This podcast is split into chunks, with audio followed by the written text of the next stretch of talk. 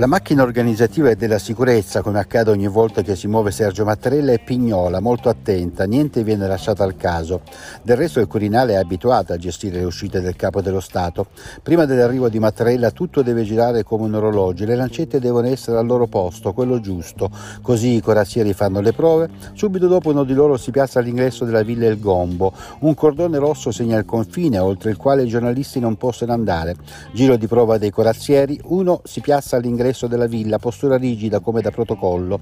Il presidente della regione toscana Eugenio Giani, con il sindaco di Pisa Michele Conti, il presidente della provincia di Pisa Massimiliano Angori, attendono l'arrivo del corteo presidenziale. In precedenza Sergio Mattarella ha inaugurato l'anno accademico al centro universitario di Pisa, prima ha fatto tappa al Palazzo della Sapienza, sempre dell'Ateneo Pisano.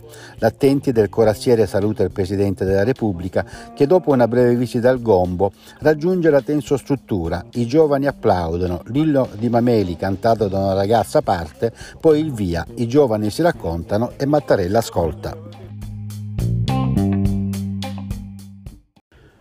Dal parco di San Rossore, Osvaldo Sabato per Toscana Notizie.